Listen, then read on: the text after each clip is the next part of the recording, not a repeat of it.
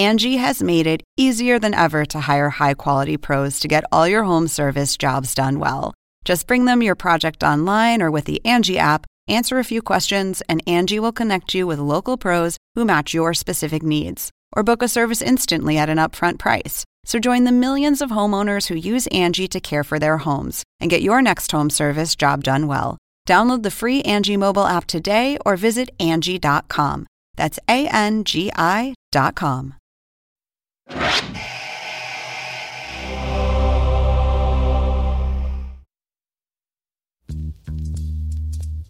This is the official Winning Time podcast from HBO, Hyperobject Industries, and Pineapple Street Studios. I'm Rodney Barnes. I want to build something special. The Los Angeles Lakers select The entire league is on the verge of bankruptcy. Earvin With me, it's gonna be exciting. Magic Our girls, they won't cheer, they'll dance. Johnson. It's showtime! This week on Winning Time, we got a whole lot on Kareem Abdul Jabbar.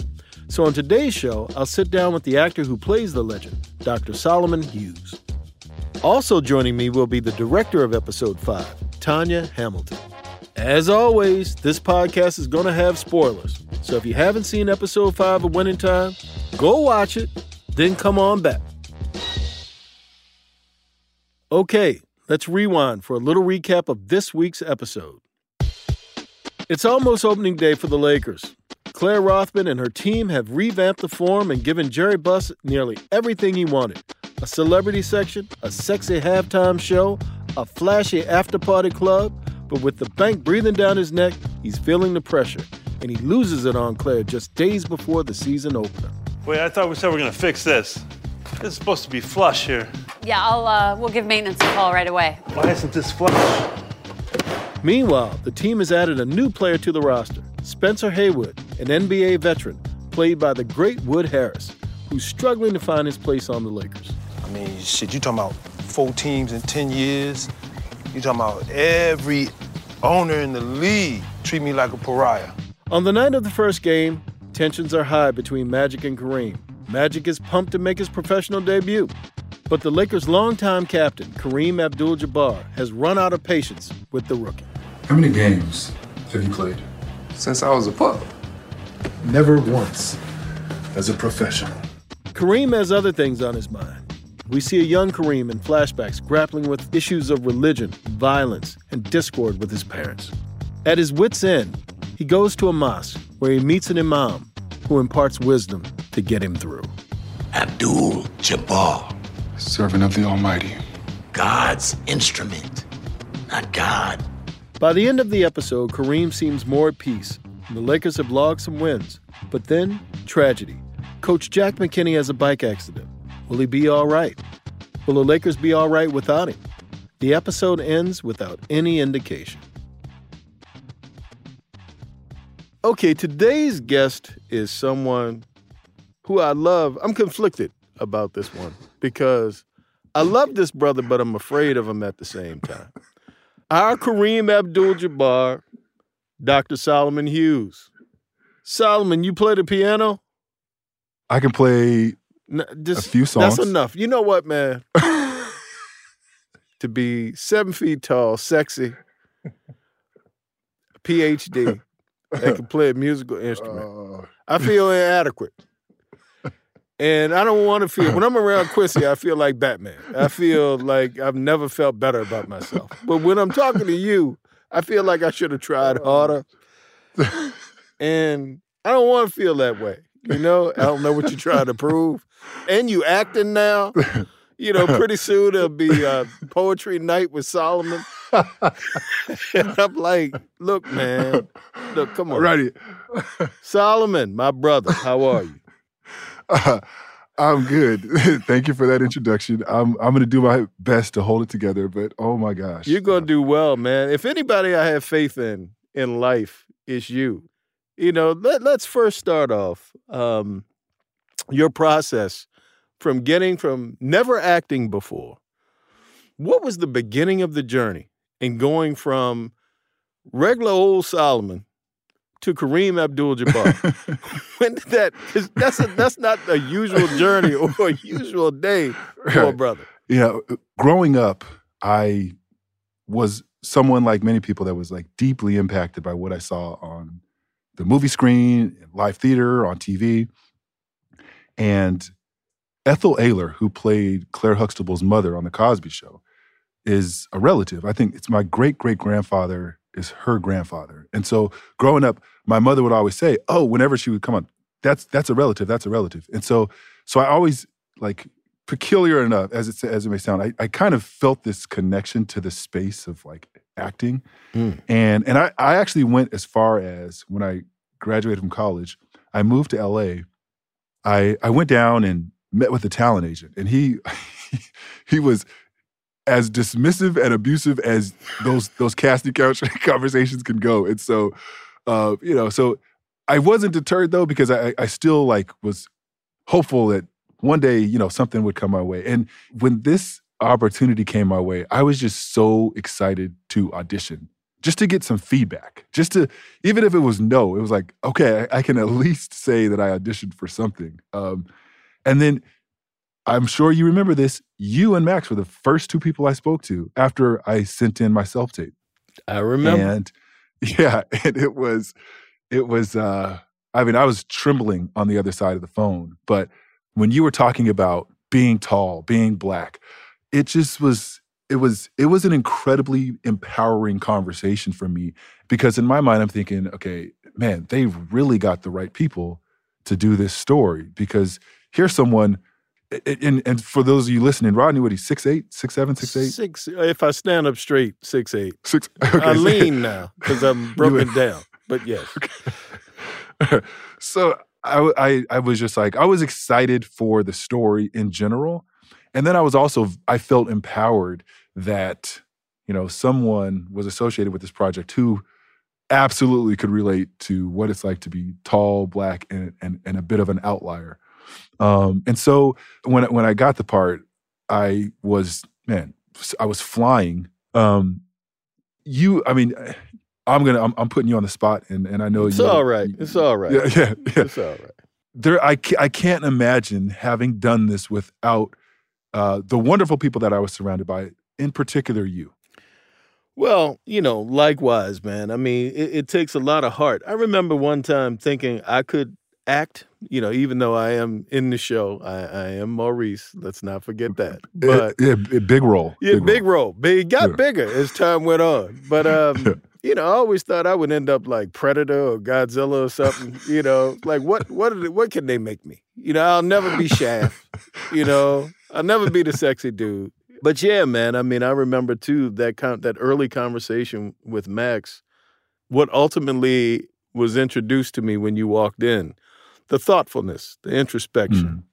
In regards to basketball, you played professional basketball. Can you talk about yeah. your basketball journey before this? Yeah, sure. Yeah. So I was the tall kid that uh, started playing the game because my older sisters were playing. So I had an older sister who played at UCLA, and she was a fabulous player. She was all Pac 12 first team conference mm. um, and played professionally as well. And so you know, following in her footsteps, it was a game that I was attracted to. But I think the reality was I liked the game. I wasn't deeply in love with it. But because I was 6'11 and I had some talent and I was pretty athletic, opportunities came my way. And so I was, you know, thankful to get the opportunity to play it in college.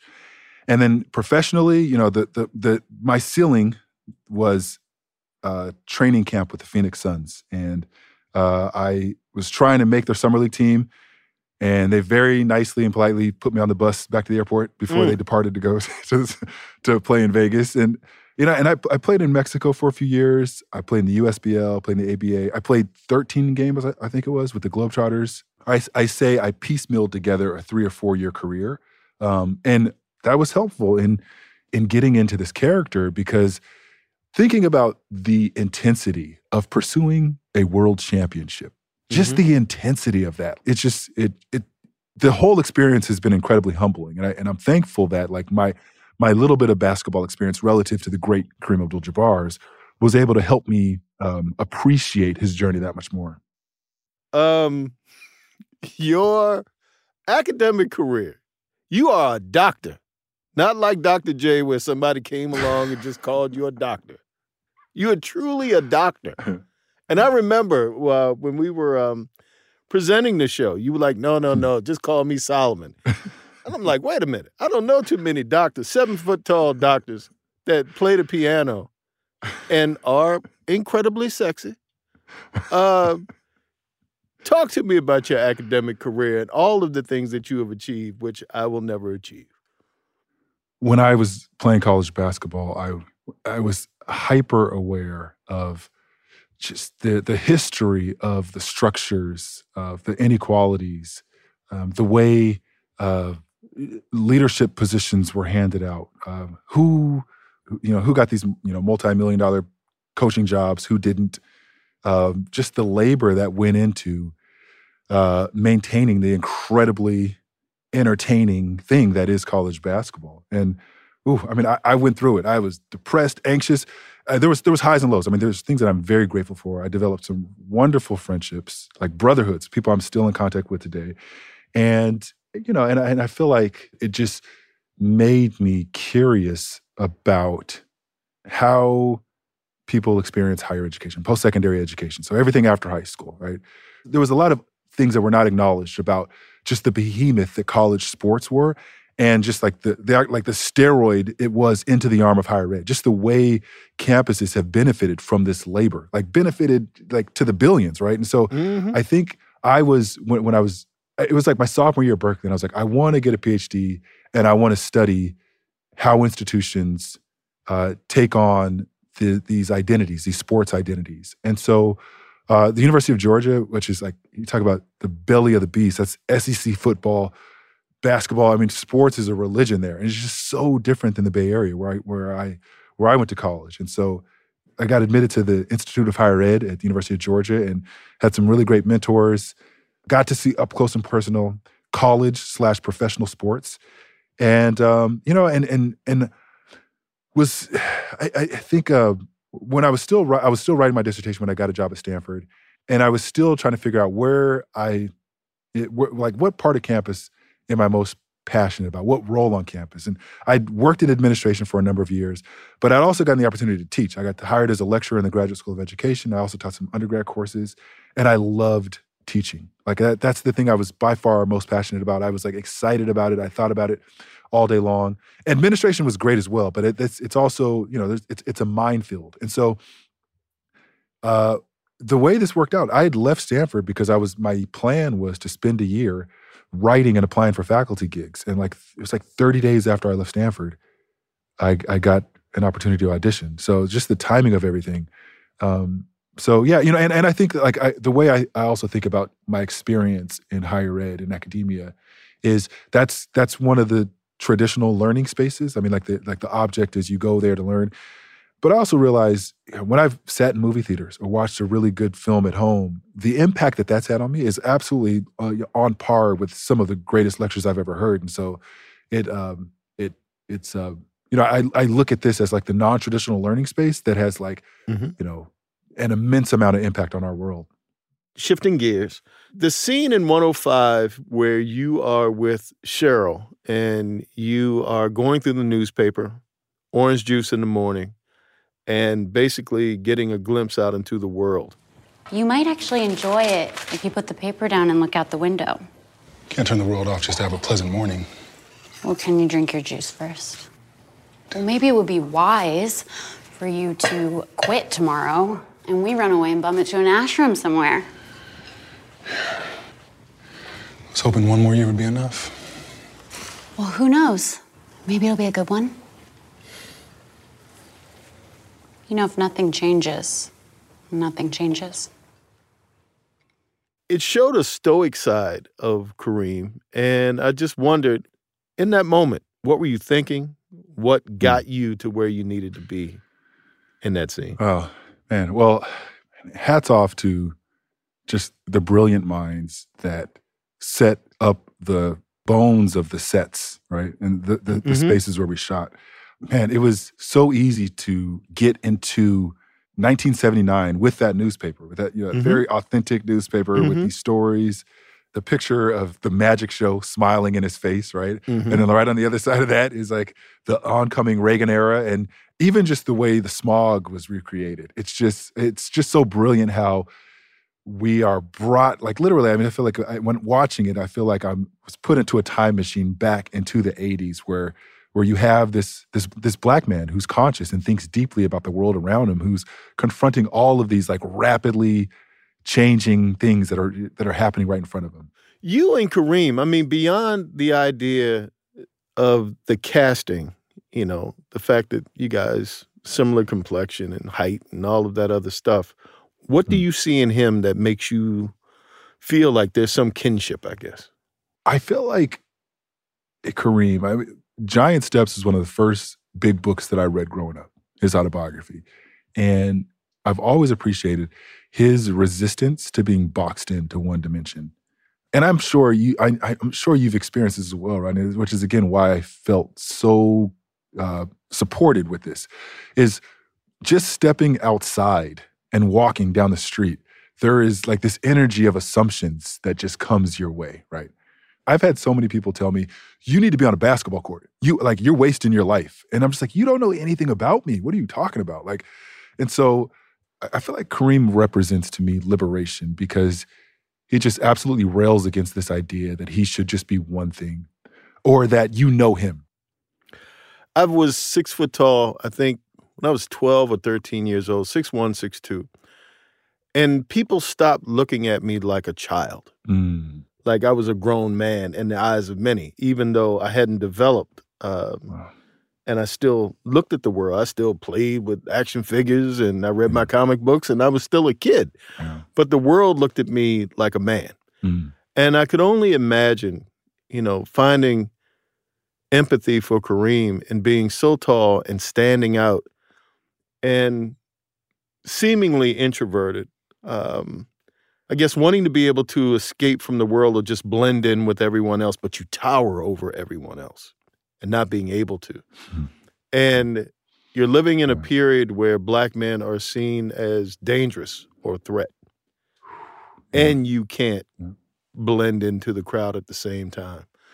And you play this game and you play it so well that that's even more of a light that shined on you. And so yeah. For me, it was always finding empathy for Kareem beyond the admiration. Yeah, you know, I think you guys did a great job in really capturing this this onslaught of change that was happening, right uh, on the very intimate level between Kareem and Magic, but th- the reality of what was happening with the NBA, the kind of owner that Jerry Buss was relative to what owners were like in the past, the way people were looking at the game, right? The, how all of that was changing. I think I was I was reading something the other day that said, you know, counting high school, college, and professional level, he's the winningest basketball player of all time. So to have that kind of resume, um, I can imagine that it's pretty easy to be rigid with regard to how much you think about people adapting to your style versus you being open and and and composing something together with something different. And yeah, and I I, I feel like I've I've been in the place of being the first year player on a D1 team, and I've been the captain, and so I definitely was was considering that and thinking about that as I was putting together how I wanted to portray uh, the great Kareem Abdul-Jabbar because yeah, I there there was there was a moment when I was doing my audition with with Quincy and, and Adam had us do some improv and it was we're on an airplane and and Magic sits next to Kareem when he's not supposed to. The the seat next to him is always supposed to be empty. And I basically just thought, okay, well, how would I have responded in this way if I were a senior and like some bugaboo freshman that just wanted to talk, wanted to sit next to me. So, um, but yeah, I think it's uh, I think I think the writing the writing is just it's so good, and I really feel like it it captures that that very human experience of change in a way that that's relatable to everyone, sports fans and not sports fans alike.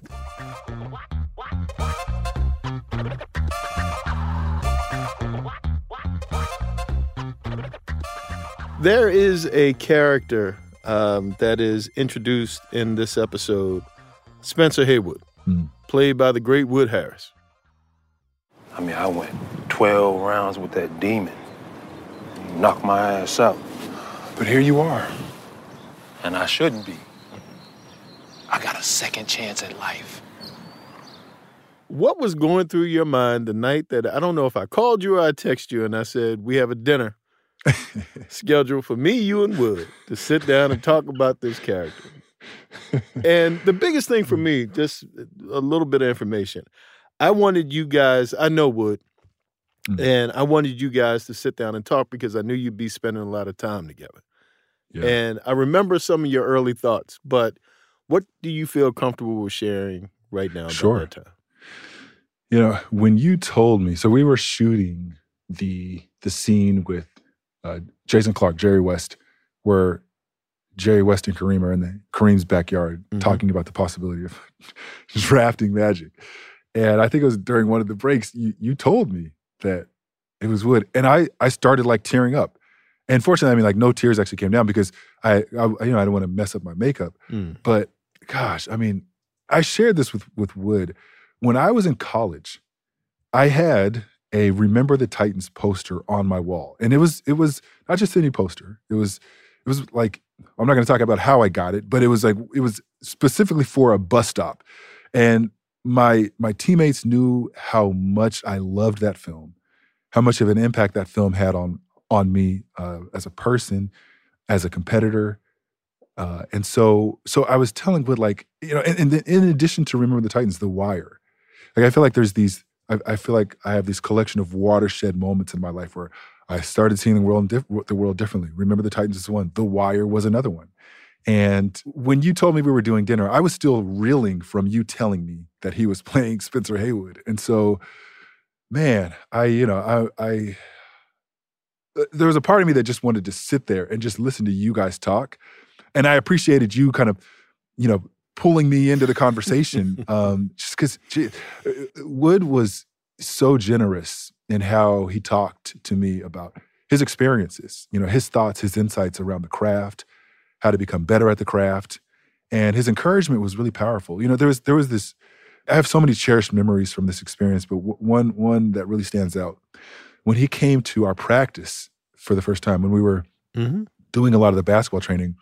It was a day when everybody was there. The the, the background, extra, the the lead, and you know we're we're doing like layup drills, kind of warming up, getting ready. And and Wood comes, and everybody knew he was coming. They're like, oh, Wood might be coming today. Wood might be coming today. So you hear the, the murmurings amongst everybody, and he walks in the gym, and I'm all the way on the other side of the gym, sitting in half court. And he like walks directly in, he looks around, sees me, points at me, and walks right over to me and like daps me up. And I'm like, what is happening right now? Like, this is, you know, and so, yeah, I just, whew, I loved performing with him. It, it, ah, jeez, it got so real sometimes. it got so real sometimes that it, it, it, like, there were a couple times where I was like, he's gonna punch me right now on set. like, like, this is about to go down. So, Well, for me, just as a writer, to be able to watch you two guys dance and do that thing, great honor, man. Great honor.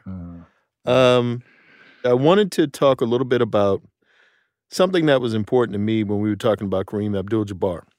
What a lot of this generation doesn't seem to realize about Kareem is his significance to the civil rights movement, human rights movement. Just how much he put his butt on the line man, in the name of freedom, in the name of um, trying to make this country and this world a better place. Um, this episode embodied a lot of that spirit, but I wanted to hear a little bit from you in regards to what how you see him, how he sort of factors into that scenario for you. Yeah. You know, when I think of all of the ways that Kareem stood up for human rights, for civil rights, the- the Cleveland Summit, it's just 55 years ago. It's, it, was, it was the fact that these like adult professional athletes invited him into that conversation. It's like just, whoa, man. Like when I was a sophomore, I was just trying to figure out my class schedule, you know? and it's like, and he's having this like globally important conversation about man yeah so so i think um i feel like a lot of times with kareem the focus is on how he may or may not interact with people Mm-hmm. in passing in the public. And it's like like what else do you want from this dude? Like he's done more in the morning than you've done in like 10 years america. Like it's like what you know so i it's just the risk that is associated with being a buzzkill, a buzzkill in the way where you're like you're you're pointing things out that uh, go against the kumbaya narrative. Right. Um, Yeah, And I that's think, uh, man, yeah, I, I, I just I admire his bravery. I, I admire his bravery. I, I admire his courage. Um, the other thing I think about with with Kareem, because I feel like there's there's the conversation about how he interacted with sports journalists, and and we know during that time it's not, it was not a very diverse set of uh, of people asking him questions about the game, et cetera. And so there's like all that's lost in translation, all that's lost in just the the the the assumptions that are made about what he should be thinking about, how he should be comporting himself. Like, whew, man, I think I think he has. I, I think he has a lot of patience. I like. I think he has a mountain of patience, and um, you know, really, I mean, really, I think he represents a generation of black folks who have a lot of patience. That inspires me when you know when I want to complain and get you know get antsy. I, I, I feel like it's I, I have a great resource to you know to think back on my my my parents and my grandparents and to help kind of like balance out my perspective. you know, uh, again, we touched on this a little bit, but walking through life with this um, expectation, I talked about it from being in a place where being seen as a man, even though you're a young person, but even now, you know, at your age, at your stage, with the world being what it is, as polarized as it is right now, and politically things not necessarily being in a place of uh, peace or evenness. What's it like to be you, to be a tall, educated black man in today's world with all of the highly charged stuff that's going on around us? You know, I it's hmm, that's a great question. I mean, the, like, one of the first things I think about is I, I worked at Stanford. I think it was eight years, and I, I had an incident where I was coming out of my office, and I'm you know slacks and a dress shirt, and a woman uh, who's walking by me jumps and takes her purse and like throws it to the other side of her body and like like like pivots off in the next direction. It, it, it was just like a just a reminder of like there's these identities and there's these assumptions that people have, and it doesn't matter where you are. So for me, it's like when I think about all the spaces I've been in, right? Like the you know elite institutions, there's still this reality of the way blackness is seen, the way black masculinity is seen, the the the the um, the assumptions that are made about it, et cetera. And you know, and, and so I feel like so so to answer your question, what it's like, it's like it's not getting derailed by those those sad realities that are a result of people's false assumptions and trying to stay the course and maintaining the balance and playing the long game. The name of this episode, the title of this is Pieces of a Man. Mm, Uh, Gil Scott Heron, one of my favorites. And to give you a little bit of context to uh, how this came to be, the title of the episode, I'm a huge Gil Scott Heron fan. I wanted Gil music all the way through the whole episode.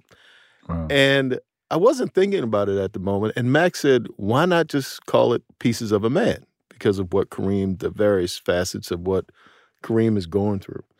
And um, I was like, yeah. And that driving scene with you when the song kicks in is my favorite moment so far of the series. And that's saying a lot because it's a lot of great moments. But that moment in particular, man, really captured everything that Gil means to me, Mm. what you mean to me, what the show means to me. It's just a really beautiful moment. Again, man, uh, just being able to be a part of it and working with you is one of the great joys of being a part of this show. So thank you. The appreciation, the deep appreciation goes both ways. Right, you know, you were my therapist uh, for for those seven months. You know, I I just being portraying this great man and thinking about there, there's there's the discussion around like, oh, he just had such a hard time with sports writers and with the public, and it's just like you've not walked 30 seconds in this other human's shoes. So I think you should really just put, you know, pump the brakes on these assumptions or these these these these declarations about who they are as a whole person. Which I again, the the title "Pieces of Man" is brilliant Because if any humans, if all of their pieces were as heavily scrutinized and as highly visible as these these people we're talking about in this show, these celebrities, like holy moly, like I, I feel like they, they perhaps they think about the world a little bit differently. I can't speak for Kareem, and so I won't. But if I were him and someone were to portray me and the amount of heart that you've put into this, that's what I would want and hope for. So, with that, thank you. Thank you for being you, and thank you for today. Thank you for having me.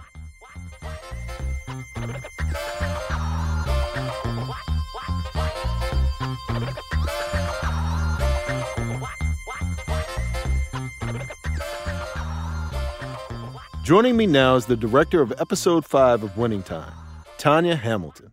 Tanya, welcome to the podcast. Thank you, Rodney. With this show and with this episode in particular, uh, you've got multiple storylines that tonally are different.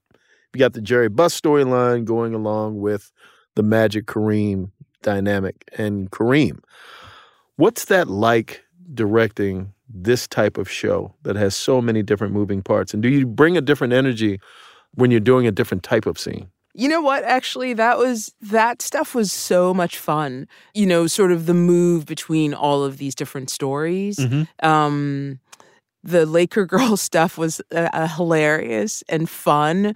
John C. Reilly, I remember, would throw in these wonderful ad libs. There's a there's a, a section where the um, you know cheerleader coach lady is sort of you know kind of uh, you know with the girls and and kind of doing their thing and and John C. Reilly comes in and he's like you do it this way you know and he starts sort of Sex. gyrating Use your right? sex. use your Yes, sex Use your sex.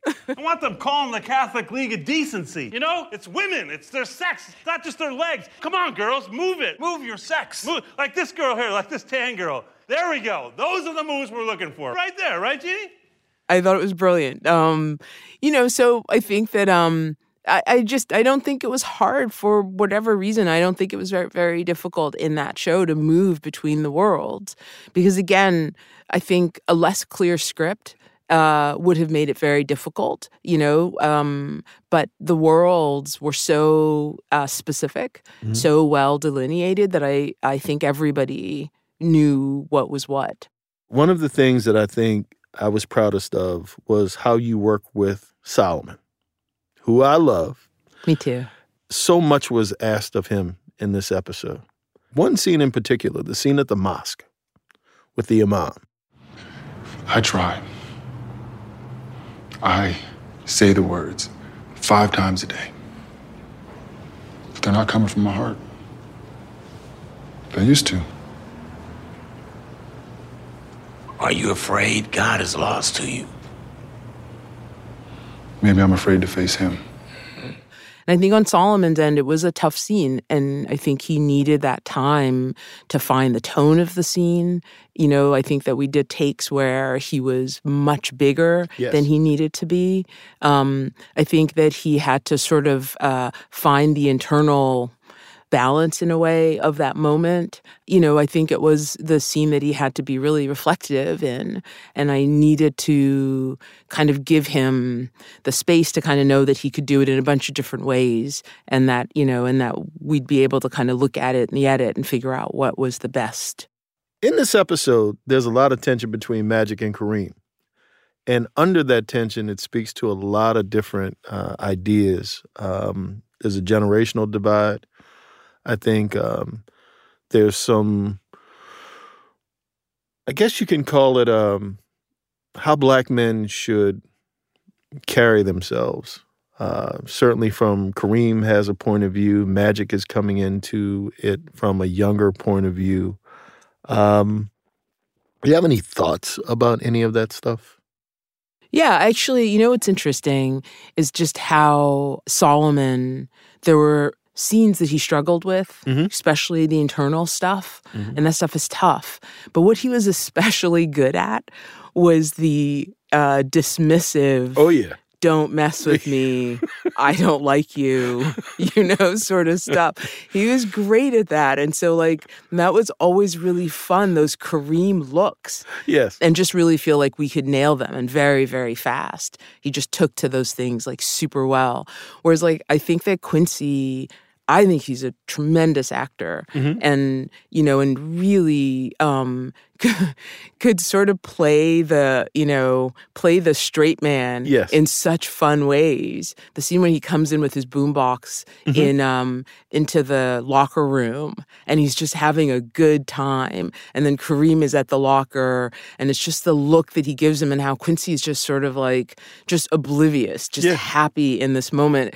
Just, you know, and then like once he figures out that, you know, what everybody else kind of already knows, the look on his face is so wonderful where he's just, he does, you know, he's just his foot's in his mouth, but he sort of didn't understand it, you know, and um, I don't know. He's so I, I loved working with the two of them because I think in a lot of ways the conflict between the two of them worked to both of those actors' strengths. I agree. Uh, but it boils over, and we have an actual fight between the two.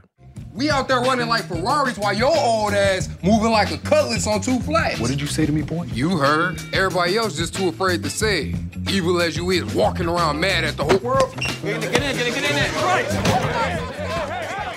Solomon is really good at being able to convey anger. Yeah. And being able to get to a place where it felt really authentic to me from the first take. And I thought Quincy's reactions uh, when he was going when the when the scene flips to where Magic is no longer trying to curry favor with Cap and it goes to another place. I thought that's one of my favorite scenes in the episode because it's a really important scene because without that we don't get to the part of the imam and all of that and Yeah. we don't get there we need this part to get us to that part what did that feel like while you were in it Yeah, you know, it's interesting. Um, um, there are a couple of interesting things that happened that day. I mean, first of all, I should say that that whole sort of sequence, uh, Alex, the AD, who's an extraordinary AD, Yep. um, and just filled me, with, frankly, with joy every single day. Uh, not words I would normally say about an AD, but I just I, I love that guy Yeah. and the DP. You know, I felt like there was a real collaboration that day, and and I I uh, I speak about Alex and Todd, the DP, because there's something about like men that sort of happened that day that was really interesting. So, you know, we orchestrated this fight. I wanted to shoot it uh, in part through a window because I, I love frames within a frame. Um, and and we rehearsed it, but would only rehearse it to a certain uh, level, Mhm. and then stop. and and and then when we started to shoot it, I remember Alex uh, and Todd saying to me, "You got to stop it before." Like if if we can shoot the whole thing, but if we're only shooting part of it before we go inside to shoot, like when they all sort of pile in on each other, um, you know, we got to stop it at this certain point. And I was like, why? Like let's just, let's just shoot it, you know, whatever. It'll be fine. They're big guys. Yes. And they were like, no, no, you don't understand, because at a certain point they're not going to be able to stop. Right. And I was like, oh, like just sort of, you know, I, I appreciated having somebody, you know, there on this very sort of male level Mhm. saying, dealing with all this testosterone right, Yeah. these are big guys, you know, and they, they're sort of pushed forward in a certain way and it just becomes harder to control. And I thought that that was really interesting. And I thought that, you know, being able to kind of see both um, Quincy and um, and Solomon, you know, kind of find themselves in this moment of anger, um, and you know, I, I I thought there were some takes, and I think you guys use it in the show where like it's so authentic. I mean, the fury between the two of them, and uh, ultimately how the scene is written, where it starts off in such a different place Mhm. and sort of, but there's so much under the surface that is there in the beginning of the scene that it just finds its way to the top. And um, so, anyway, I mean, I just, I felt like a big part of that day was trying to both control the rage that sort of naturally came out of all of these men and at the same time you know, kind of capture those Mm-hmm. really authentic moments that were happening between the two of them. It's uh, I have other questions to ask, but I want to ask my own personal one uh, because you mentioned this a couple of times on set. What was your relationship to the game of basketball before this gig? Like, Yeah. you know, just opposed to where it is now. Yeah, yeah. I mean, it's still bad. Oh. But, you know, I mean, I love basketball. I watched, I was a Sixers fan for years when I lived in Philly. But, um, yeah, you know, like I'm just sort of ignorant. Like it's just lazy. You know, it's just sort of like, I was going to give you more credit. yeah, no, no, it's very lazy. I don't, I, I have a very limited math skill. Like I can't perceive math all that well. And basketball feels very mathematical in a way. And, um, and there are a lot of sort of mathematical ish rules. I remember those basketball scenes, and I would just be like, what the hell is going on? Like, just really not understanding. But you would say you it out loud. Yeah. Yeah. Yeah. Lead, with- lead with my faults. Yes, yes, always yes. better. Tanya, thank you again for coming in and having this conversation with me. Truly was an honor working with you um, throughout this entire process, but in particular this episode. Can't imagine anybody else doing the job that you did. Um, it's a beautiful episode. It's my favorite episode, and I'm glad you were at the helm. Thank you, Rodney. It was an awesome show. Uh, will remain in my memory as a great experience. We're almost out of time here, but before the game clock hits double zeros, I want to share our buzzer beater moment of the episode. So, the DOC uh, plays our mom in this episode. Welcome, brother. It's rare we have a man of your stature in this humble place of worship. And most folks that know the DOC know that he is a West Coast hip hop legend. Uh, written many hits, Dr. Dre's The Chronic, all the way down to NWA. And Max was the one that uh, first talked to me about how I felt about casting him. And I wasn't sure because his voice is unique because of the damage that was done to his vocal cords in a car accident. But after hearing it again and again and again, he sort of brought an earthiness to the role. That's why he made you tall, so other men could see and become inspired. And that's why he gave you knees, brother.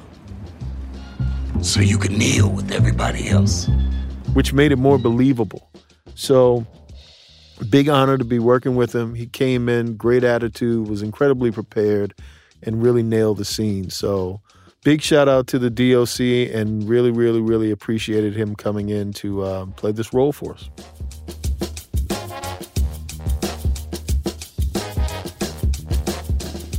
Thanks for listening to the official Winning Time podcast, and a special thank you to our guests, Dr. Solomon Hughes and Tanya Hamilton. You can watch Winning Time on HBO Max Sunday nights. Our next episode comes out on April the 10th. See you then.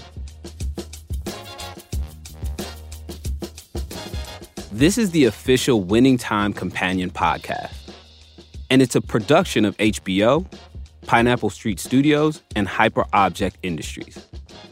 Our executive producers are Harry Nelson, Claire Slaughter, Gabrielle Lewis, Barry Finkel, Max Linsky, and Jenna Weiss Berman. Our lead producer on the show is Jess Hackle. Aaron Kelly is our managing producer. Shaka Mali, Jonathan Shiflett, and Elliot Adler are our producers. Darby Maloney is our editor, and our engineers are Davey Sumner and Jason Richards. Production music is courtesy of HBO, and you can watch episodes of Winning Time on HBO Max.